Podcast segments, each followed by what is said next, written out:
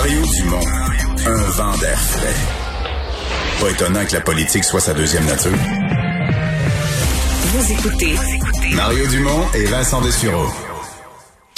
Alors Vincent, euh, donc aujourd'hui, plus de 600 nouveaux cas de la COVID-19, le bilan le plus lourd là, de la deuxième vague. Oui, absolument. Alors que la semaine dernière, même enfin vendredi dernier, on était à 297 cas. Une semaine plus tard, jour pour jour, 637 cas. Alors c'est plus que le double. Quatre décès supplémentaires euh, et 15 euh, nouvelles hospitalisations. Alors on voit qu'il y a aussi, ça monte également de ce côté-là, deux personnes de plus aux soins intensifs par région. Toujours intéressant de le regarder maintenant. C'est vraiment là euh, le capitale nationale, Montréal et également la Montérégie là, où c'est des hausses quand même qui sont euh, qui sont marquées. Euh, donc capitale nationale 132 nouveaux cas, c'est un record. Montréal 229 cas et en Montérégie 83. Mais la Montérégie qui est comme passé au orange, mais pas complètement. Là, est passé dans une, une, annonce différente, mettons. Absolument, parce qu'on annonçait euh, donc euh, maintenant la CMM. Euh, donc, on en a beaucoup parlé. disons, le grand, grand Montréal était maintenant en zone orange. Est-ce qu'il y aura des... Vous êtes, à, vous êtes à Sorel, vous êtes à Hemingford, vous êtes dans la grande région de la Montérégie, mais vous n'êtes pas en zone orange. C'est vraiment l'immédiate rive sud de Montréal, la communauté métropolitaine. Et je pense que les gens qui connaissaient pas la, la frontière de la CMM euh, maintenant, ils la connaissent là, depuis euh, les, les, derniers mois, étant donné que ça a été une partie quand même importante euh, lors du, du, grand confinement dans les derniers mois. et bon, ailleurs, dans les régions, Bas-Saint-Laurent, plus 12, comme on voit une tendance à la baisse, un peu moins aujourd'hui. En, également, pour ce qui est de l'Estrie, 17 nouveaux cas. on surveille également, bon, la Gaspésie, 12 nouveaux cas, Chaudière-Appalaches, 38. évidemment, dans la région de Québec, mais ça inquiète. D'ailleurs, bon, on, on si on prend uniquement les infections avec le taux par 100 000 habitants, on pourrait être en zone rouge là, à Québec. Euh, mais c'est toujours le calcul avec les hospitalisations, les décès où il y a moins d'impact jusqu'à maintenant dans cette nouvelle hausse. Euh, également, on apprenait que pour la région de Québec, c'est 10 000 chômeurs de plus là, dans la région, selon des chiffres dévoilés par euh, l'agence Québec internationale aujourd'hui. Alors, on sait que le chômage là, avait un seuil historique en 2019. Tu t'en souviendras, Mario, 3,1% le taux de chômage. Évidemment, la main-d'œuvre, ça ben devenait un problème, un grand manque de main-d'œuvre. Et là, le taux atteint 11,9 avec un manque de main-d'œuvre quand même, mais bon, euh, disons, différent au niveau des, euh, des causes. Ah, mais avec la fin de la PCU, ça devrait replacer une, une partie, rendre, rendre disponibles certaines personnes. oui, il faut dire qu'il y a des trois programmes qui vont remplacer la PCU et qui là, vont quand durer plusieurs mois, mais oui, mais quand même. Quand même. Euh, les laboratoires d'analyse médicale, ben là, faut dire, on chapitre des bonnes choses dans tout ça. on en analyse des tests. On hier, on a fait presque 36 000 tests, euh, mais là les laboratoires en ont plein les bras. Oui, et euh, va vraiment falloir qu'on euh, bon qu'on s'assure qu'il n'y ait pas de problème dans les laboratoires parce que on va en avoir besoin pour longtemps. Tu le disais, prélèvement réalisé là, le 23 septembre, les chiffres les plus récents, 36 060 tests, et ça met énormément de pression sur les laboratoires du Québec. C'est ce que disait entre autres l'ordre professionnel des technologistes médicaux du Québec aujourd'hui, qui sonne carrément l'alarme parce que faut dire quand les, laboratoires là, ils n'ont pas été créés juste pour une pandémie. Là. Ils ont du travail déjà. Il y a énormément d'analyses qui se font pour les hôpitaux. Euh, d'ailleurs, il y a un retour de plein de gens là, qui avaient des problématiques, qui ont quitté les urgences euh, pendant la pandémie, qui leur reviennent. Alors, ont besoin d'un paquet de tests. Dans certains cas, des dossiers qui ont traîné. Alors, tu es obligé de faire la grande batterie de tests. Alors, il y a déjà une pression comme ça, pression qui augmente de jour en jour avec la COVID. Euh, S'ajoute à ça, selon l'ordre professionnel, on dit il y a des gens qui sont en arrêt de travail, en congé de maladie, en très préventif en maternité euh, et plus et plus et plus. Alors ça crée vraiment un problème. On a autorisé, en fait, depuis cette semaine, des étudiants qui sont autorisés à euh, se rendre en laboratoire pour prêter main forte. C'est loin d'être suffisant par contre. Là, on essaie de tendre la main un peu comme dans le milieu de l'éducation, euh, milieu même des, des enquêteurs, d'aller chercher des personnes retraitées pour revenir en laboratoire. Euh, parce que c'est beau de dire que là, on a un besoin, mais je veux dire, dans deux semaines, ça se peut qu'on ait encore non, la besoins. La machine d'analyse des tests peut pas craquer, là. Non, et ça, et ça, veut, veut pas, ça va durer pour encore très longtemps, même que lorsqu'on veut rouvrir, on a besoin de tests. Lorsqu'on a besoin de refermer, on a besoin de tests. On a toujours besoin de tests hmm. pour être euh, au, courant de ce qui se passe au niveau de la pandémie. On parlait de Québec et du nombre de cas très, très élevé, très problématique. Euh, On a déjà annulé l'Halloween. Euh, ouais, l'Halloween commence à, disons, à perdre des plumes, alors que la police de Québec et la police, faut dire que c'est pas la ville encore. La police de Québec, police de Lévis, qui annonce l'annulation de leurs activités pour le 31 octobre prochain. Mais c'est la surveillance des rues et tout ça. Ouais, faut dire que la surveillance, il y aura des policiers, ils abandonnent pas euh, la, surveillance, mais c'est que les, services de police participent en général, à quelque, en quelque sorte, aux activités de l'Halloween. Entre autres, dans la, à Lévis, là, on va faire, on va se promener avec les gyrophares allumés, on va donner des bonbons, s'arrête à plusieurs endroits. Euh, ça, c'est annulé cette année. La police de Québec fait même, eux, euh, bon, un, kiosque à la mascarade de l'Halloween sur la rue Racine à Québec qui attire plein de gens. Euh, on fait, on fera pas ça cette année. On dit pas qu'on annule l'Halloween sur le territoire. C'est pas le mandat des policiers d'annoncer ça. mais, mais, ça, ça induit ça un peu. Là. Ça, ça, ça amène ça un peu comme conclusion. Ça, quand ton service de police dit, ben nous, on croit que ça, ça a pas raison d'être. Il y a une pression sur les villes. Alors plusieurs activités également dans le milieu privé là, qui qu'on retrouve annulé. On avait vu Justin Trudeau annuler en quelque sorte l'action de grâce en disant qu'on a une chance pour Noël. Là. We have a shot at Christmas. Alors euh, d'ici là, les festivités, euh, on pourra peut-être oublier ça. Alors l'Halloween, l'Halloween euh, qui commence à, disons, à disparaître.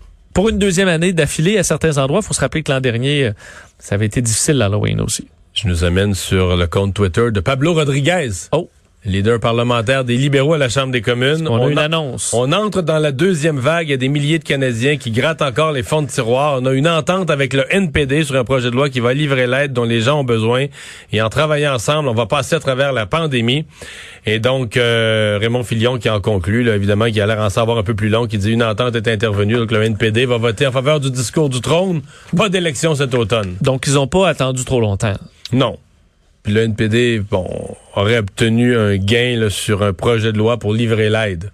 Hmm. Mais écoute, je, je, faudrait je vérifie plus, je suis pas le minute par minute, le, comment dire, le play-by-play de la politique à Ottawa, mais il me semble j'ai entendu les conservateurs dire qu'ils voulaient dire qu'ils voulaient siéger en fin de semaine pour adopter le dit projet de loi. Je sais pas que le NPD semble dire qu'ils ont obtenu un projet de loi pour appuyer. En tout cas, je sais pas. Je sais pas. Mais sais pas si c'est parce que ce qu'on le fond ma question est-ce que c'est un vrai gain du NPD qui ont arraché quelque chose là? Ou euh, ils font semblant d'avoir arraché euh, ils font semblant d'avoir arraché un oignon qui était déjà sa planche à découper là? tu comprends? Ouais. Mais il n'y a rien de ça, en fait, qui, qui, va, qui va te surprendre qu'on s'est entendu, là. Non, non, bon. je m'attendais pas d'élection du tout. Bon, M. Trudeau, euh, puisqu'on parle du fédéral, M. Trudeau, qui a annoncé avec la santé publique tout à l'heure qu'il avait réservé, en fait, c'est une autre annonce qui va dans le même sens, sur des millions de doses de vaccins. Oui, qui s'ajoute. faut dire que c'est pas la première fois qu'on a une entente, mais ça s'accumule. On voit, et certains, euh, bon, analystes accusaient le Canada d'avoir un retard sur certaines commandes de futurs vaccins, évidemment, qui ne sont pas encore euh, validés par la santé publique. Mais on a moins parlé de ça au Québec. Dans le, reste du Canada, il y a eu plusieurs reportages, plusieurs articles qui allaient dans le sens que le Canada, malgré les ententes annoncées par M. Trudeau, passait derrière plusieurs pays d'Europe. En fait, que dans le G7, mettons, on aurait été les derniers vaccinés. Là. Parce que c'est beau d'avoir des ententes de millions de vaccins, mais c'était le dernier à... Mais c'est ça, tu vas les avoir quand les autres vont, vont, vont avoir fini leur C'est ça, euh, ça peut être long. Il y a aussi donc à quelle vitesse, à quel, quel numéro de client tu as là, euh, plus que le nombre de vaccins de doses, parce que pour l'instant on a sécurisé euh, au, au, Canada un minimum de 174 millions de doses. Évidemment, on n'est pas 174 millions au Canada, mais on mise sur à la fois Sanofi, GlaxoSmithKline, Johnson Johnson, Novavax, Pfizer, Moderna. Alors tout ce monde-là, on a des ententes. S'ajoutait aujourd'hui donc AstraZeneca, euh, qui ont un candidat vaccin qui est à l'étude. Alors on, on, réserve avec eux 20 millions de doses. Euh, ce que disait euh, bon Justin Trudeau aujourd'hui, nous voulons que les Canadiens aient accès à des vaccins efficaces et sécuritaires qui pourraient venir de partout dans le monde. Aujourd'hui, on fait un pas de plus dans la bonne direction. Il faut dire qu'on investit également 220 millions dans un mécanisme pour un accès mondial aux vaccins contre la COVID-19 pour s'assurer qu'il y a une distribution assez équitable de par le monde. Ça devrait permettre à des Canadiens d'en avoir peut-être plus rapidement. Euh, et euh, au niveau de la disons, des tests rapides. Également, plusieurs questions là-dessus sur la lenteur de Santé Canada à approuver ces tests rapides qu'on a grandement besoin dans plusieurs domaines. Euh, ben là-dessus, Justin Trudeau disait que personne ne voudrait que la qualité de la science soit compromise. Alors, oui, ça se fait, on met les efforts pour que ça se fasse rapidement, mais il y a un délai encore avant de, de les approuver, ces nouveaux tests rapides. Ouais, mais le délai... Il est long. le délai est long. Je commence à avoir peur que les tests vont arriver quand, quand la deuxième vague va être finie. Là. Ben, c'est sûr que dans plein de domaines, pour garder l'économie ouverte, va falloir des tests rapides. Tu sais, moi, je sais pas comment ça marche à Santé Canada. Je peux pas voir, mettons, dans les bureaux, le niveau d'urgence, parce que les gens se rendent compte de l'urgence. Fait que le seul échantillon que j'ai de leur efficacité, dans, dans notre métier, c'est les demandes d'entrevue. Puis quand tu demandes une entrevue, mettons, à un ministre, tu appelles l'attaché de presse, mettons, il y a un ministre, c'est dans l'actualité, tu appelles l'attaché de presse à 7 h le matin, à 8 h moins 10, il rappelle, puis à 8 h 15, c'est réglé, on a l'entrevue fixée. Santé Canada, le même exercice que je viens de décrire, qui prend, ben, je viens de le mettre en une heure, là, mais des fois, ça peut prendre 20 minutes. Le même exercice avec Santé Canada, ça va prendre une semaine. Pour faire ce qui se fait en une heure.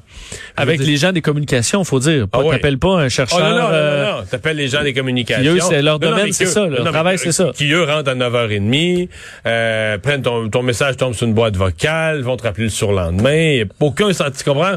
Eux, c'est un processus. Là. Non, Alors que nous, c'est... Tu veux-tu On- nous parler ou pas? Ah oui, 15 parce heures. que- non, puis on peut pas te parler le mois prochain, là. Il y a quelque chose qui est dans l'actualité aujourd'hui, ça concerne Santé Canada. Vous avez un département des communications, ils font quoi s'ils nous parlent pas? Mais quand je regarde le rythme auquel ils opèrent, là, dans le domaine des communications, c'est sûr que c'est tentant de dire, ben, c'est le rythme de la boîte, là. Fait quand il y a d'autres affaires qui comme l'approbation de tests, s'ils fonctionnent au même rythme que leur département des communications, mais excuse-moi, là, c'est doigt dans le nez jusqu'à l'épaule, c'est que ça, avance pas, ça bouge pas, euh, ça, ça se passe pas. Il y a pas, y a pas d'espèce de sentiment d'urgence. Puis là, dans le cas d'une pandémie, je suppose qu'ils doivent avoir un certain sentiment d'urgence, mais je parle à des gens, par exemple, qui avant hier, je parle à un monsieur, lui est en attente. Là, sa stratégie, son, test de salive est prêt. Il attend une approbation de Santé Canada. Je demande là, moi dans ma tête, il allait me répondre, ah, bon, on attend ça la semaine prochaine, euh, d'ici dix jours. Je pense, moi, je pense qu'on compte en jours. Ouais, puis qu'on est en constante communication avec eux. Qu'on On compte est en en jours. train de faire ça. Lui il me répond, ben là, on espère avoir ça avant Noël. Avant Noël? Parce que Noël, la deuxième vague va peut-être être toute finie. C'est ça qui m'a fait dire, mon premier réflexe, OK, les, les canons vont être prêts quand la guerre va être finie. Bon, Ben, c'est ça. mais c'est ça. Ce qu'on On, on on se veut, trompe- on se trompe sûrement, là. Parce qu'on veut qu'il, euh, qu'évidemment que la sécurité prime, mais qu'on peut assurer une sécurité avec un rythme, disons, adéquat. Bon, euh, l'OMS qui est assez pessimiste, c'est toujours des projections, ça m'énerve toujours un peu. En même temps, il faut les faire ces, ces, projections. Donc l'OMS qui est assez pessimiste sur le nombre de, de nouveaux morts. euh, Oui, parce que la semaine prochaine, on devrait atteindre le premier million de morts officiels de la COVID-19. En fait, on est à 984 000 selon euh, euh, le bon le, le- le bilan le plus euh, re- respecté, disons là. Et euh, on est en 984 et 990 000 morts. Alors la voilà, semaine on est à, prochaine, hier, je pense qu'il y en avait 6 000 dans le monde. c'est ça. Alors en début de semaine prochaine, si c'est pas ce week-end, euh, on va on va donc passer Un million de morts. un million de morts. Euh, ça aura pris évidemment plusieurs mois, mais le, le- le nombre de morts continue d'être très élevé dans le monde, de sorte que on voit déjà l'horizon du 2 millions de morts selon l'OMS. Aujourd'hui, dans un point de presse, Michael Ryan, le directeur des situations d'urgence à l'OMS, disait si nous ne faisons pas tout ce qui est possible, le nombre de 2 millions de morts n'est pas seulement envisageable, mais malheureusement très probable. Euh, il explique qu'il faut pas seulement travailler sur le sur tester, tracer, pas seulement sur les soins médicaux, pas seulement sur la distanciation sociale, pas seulement sur les vaccins. Il faut faire tout cela à la fois, ce qui donne évidemment un combat qui est historique. Un million est un nombre terrible et il nous faut bien y réfléchir avant d'en envisager un deuxième. Euh, et malheureusement, c'est c'est cette Mais, tendance euh, qui se pointe à l'horizon. Mais tu sais, je, je regardais là, sur les, justement, les, les sites qui font les compilations de- des chiffres. D'abord, les États-Unis, ça lâche pas. Hein.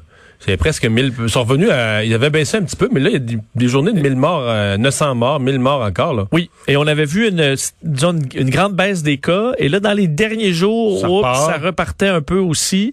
Euh, donc, cette baisse-là, attendue du nombre de décès, euh, mais le docteur vraiment le- se, ouais. se- se formalise mais, ce que j'allais dire, c'est que sur Terre, tu sais, nous, là, on regarde ça d'un point de vue québécois ou canadien, là, tu sais, première vague, là, ça a baissé cet été, deuxième vague, mais quand tu regardes ça à l'échelle mondiale, là, tu sais, ça baisse dans un pays, ça remonte, ça remontait en, pendant que ça baissait en Amérique du Nord, ça remontait en Amérique du Sud, mais quand tu regardes ça à l'échelle mondiale, là, ça se maintient, que ça a monté, là, en, mettons, le mars, à, février, mars, avril, ça a monté. Ça a peut-être atteint un sommet mm, avril-mai, mais là, ça se maintient. Je veux dire, il y a plus, il y a même pas de vague. là. On se maintient à un 5 6 000 morts euh, tous les jours. Oui, et dans pas, le pas des- toujours les mêmes pays d'où ils viennent, là, Mais même chose pour le nombre de nouveaux cas. Là. Ouais, parce que le cas, le, au niveau des cas, là, même qui est toujours en légère montée, encore en date d'aujourd'hui, on est encore beaucoup plus haut qu'en mars-avril par jour. On se souvient, à un moment donné, je me souviens qu'on était les deux parce ensemble. Que nous, on pense ça pour nous, là, mais oui, à l'échelle mondiale. Je me souviens qu'on était saisis là, à un moment donné parce qu'on était à 100 000 cas par jour. Euh, ça, c'était au mois de mai. Et là, on est à 300 000 cas par jour euh, dans le monde. Évidemment, ça varie selon les journaux de 250 000 et 300 000 cas par jour. Au niveau des morts, c'est beaucoup plus stable. On a eu une baisse. Là, ça commence à monter un peu. C'est toujours entre 6 000 cas, je pense. Toujours entre 3 000 et presque 7000 décès là, par jour et il n'y a pas de baisse encore là euh, très importante. C'est l'Inde, entre autres, qui a vu son bilan augmenter beaucoup. L'Argentine aussi. Euh, L'Argentine qui a beaucoup de cas, mais là, ils sont à 3, 4, 500 morts par jour. Là, et, euh, donc euh, le Mexique, donc effectivement en Amérique, euh, l'Amérique est, fortement touchée, mais en France, tu vois aujourd'hui 15, presque 16 000 nouveaux cas, ça me paraît un, un record. Euh, donc le vendredi, c'est toujours pas mal leur pire journée, avec donc plus presque 16 000 nouveaux cas. Alors une situation qui est encore très difficile. Effectivement, aux États-Unis, la tendance semble être à la hausse à nouveau. TikTok avait eu une première fois un délai. Ouais, là, euh, ben, il y en a. En fait, on dit ça, il y en aura peut-être un nouveau parce qu'on dirait qu'à chaque fois que TikTok est supposé faire fermer, minuit moins une, euh, pour l'instant c'est pas de nouveau délai. Non, parce que la semaine dernière donc c'était supposé euh, être puis quand on dit fermeture, l'application fonctionne encore, c'est qu'on interdit le téléchargement de l'application. Alors on interdit que l'application se retrouve par exemple sur le Apple Store euh, pour pouvoir télécharger. Donc, si tu l'as pas déjà, tu peux plus tu peux plus la télécharger. si, tu l'as encore, tu peux l'utiliser pour ce qui est de TikTok jusqu'au début novembre. Euh, est-ce qu'il y a une deuxième date là, où vraiment ça devient interdit euh, d'utiliser l'application? Comment ils vont faire ça? Ils vont. Euh, ben, en fait, c'est que là, ça devient interdit même pour des compagnies de, de diffuser. diffuser. Euh, c'est un peu plus technique, mais pour la première étape, c'est d'interdire son téléchargement sur les plateformes, interdire aussi de pouvoir mettre à jour l'application. Euh, on sait que la semaine dernière, ça devait être le dimanche. Finalement, ça avait été reporté d'une semaine parce que Donald Trump avait donné son accord à un projet d'entente entre TikTok, Oracle et également Walmart. Donc Oracle qui est un géant dans le monde technologique. qui voulait racheter TikTok. Qui voulait racheter. En fait, faut dire TikTok, la compagnie ByteDance qui est derrière TikTok, a déjà 40 c'est déjà 40% des intérêts américains. Donc, tu n'as pas besoin d'avoir beaucoup plus de parts pour que ça devienne une majorité américaine. Donc, on disait que euh, Oracle et Walmart auraient pu prendre euh, chacun entre un 7 et 12, 13% Et comme ça, la compagnie aurait pu devenir en quelque sorte euh, américaine. donc, on avait reporté tout ça d'une semaine. Là, c'est encore dimanche. hier, un juge américain qui a donné 24 heures au gouvernement s'il voulait repousser cet ultimatum. L'administration Trump a décidé de ne pas changer d'avis selon un document qui a été adressé à la justice. Entend appliquer le décret présidentiel euh, qui a été signé cet été. Alors, à partir de dimanche 23h59, les utilisateurs actuels qui pourront continuer à utiliser l'application, mais les autres qui ne pourront plus la télécharger, à moins qu'un juge intervienne ce week-end euh, ou que, bon, on donne euh, un autre délai. L'interdiction, je te le disais, c'est novembre, c'est le 12 novembre, l'interdiction complète des activités de l'application. À mon avis, on va trouver une porte de sortie. Je pense que tout le monde souhaite que ça se règle, surtout les jeunes qui les jeunes de 14 à 15 ans. TikTok grandement, oui. Merci.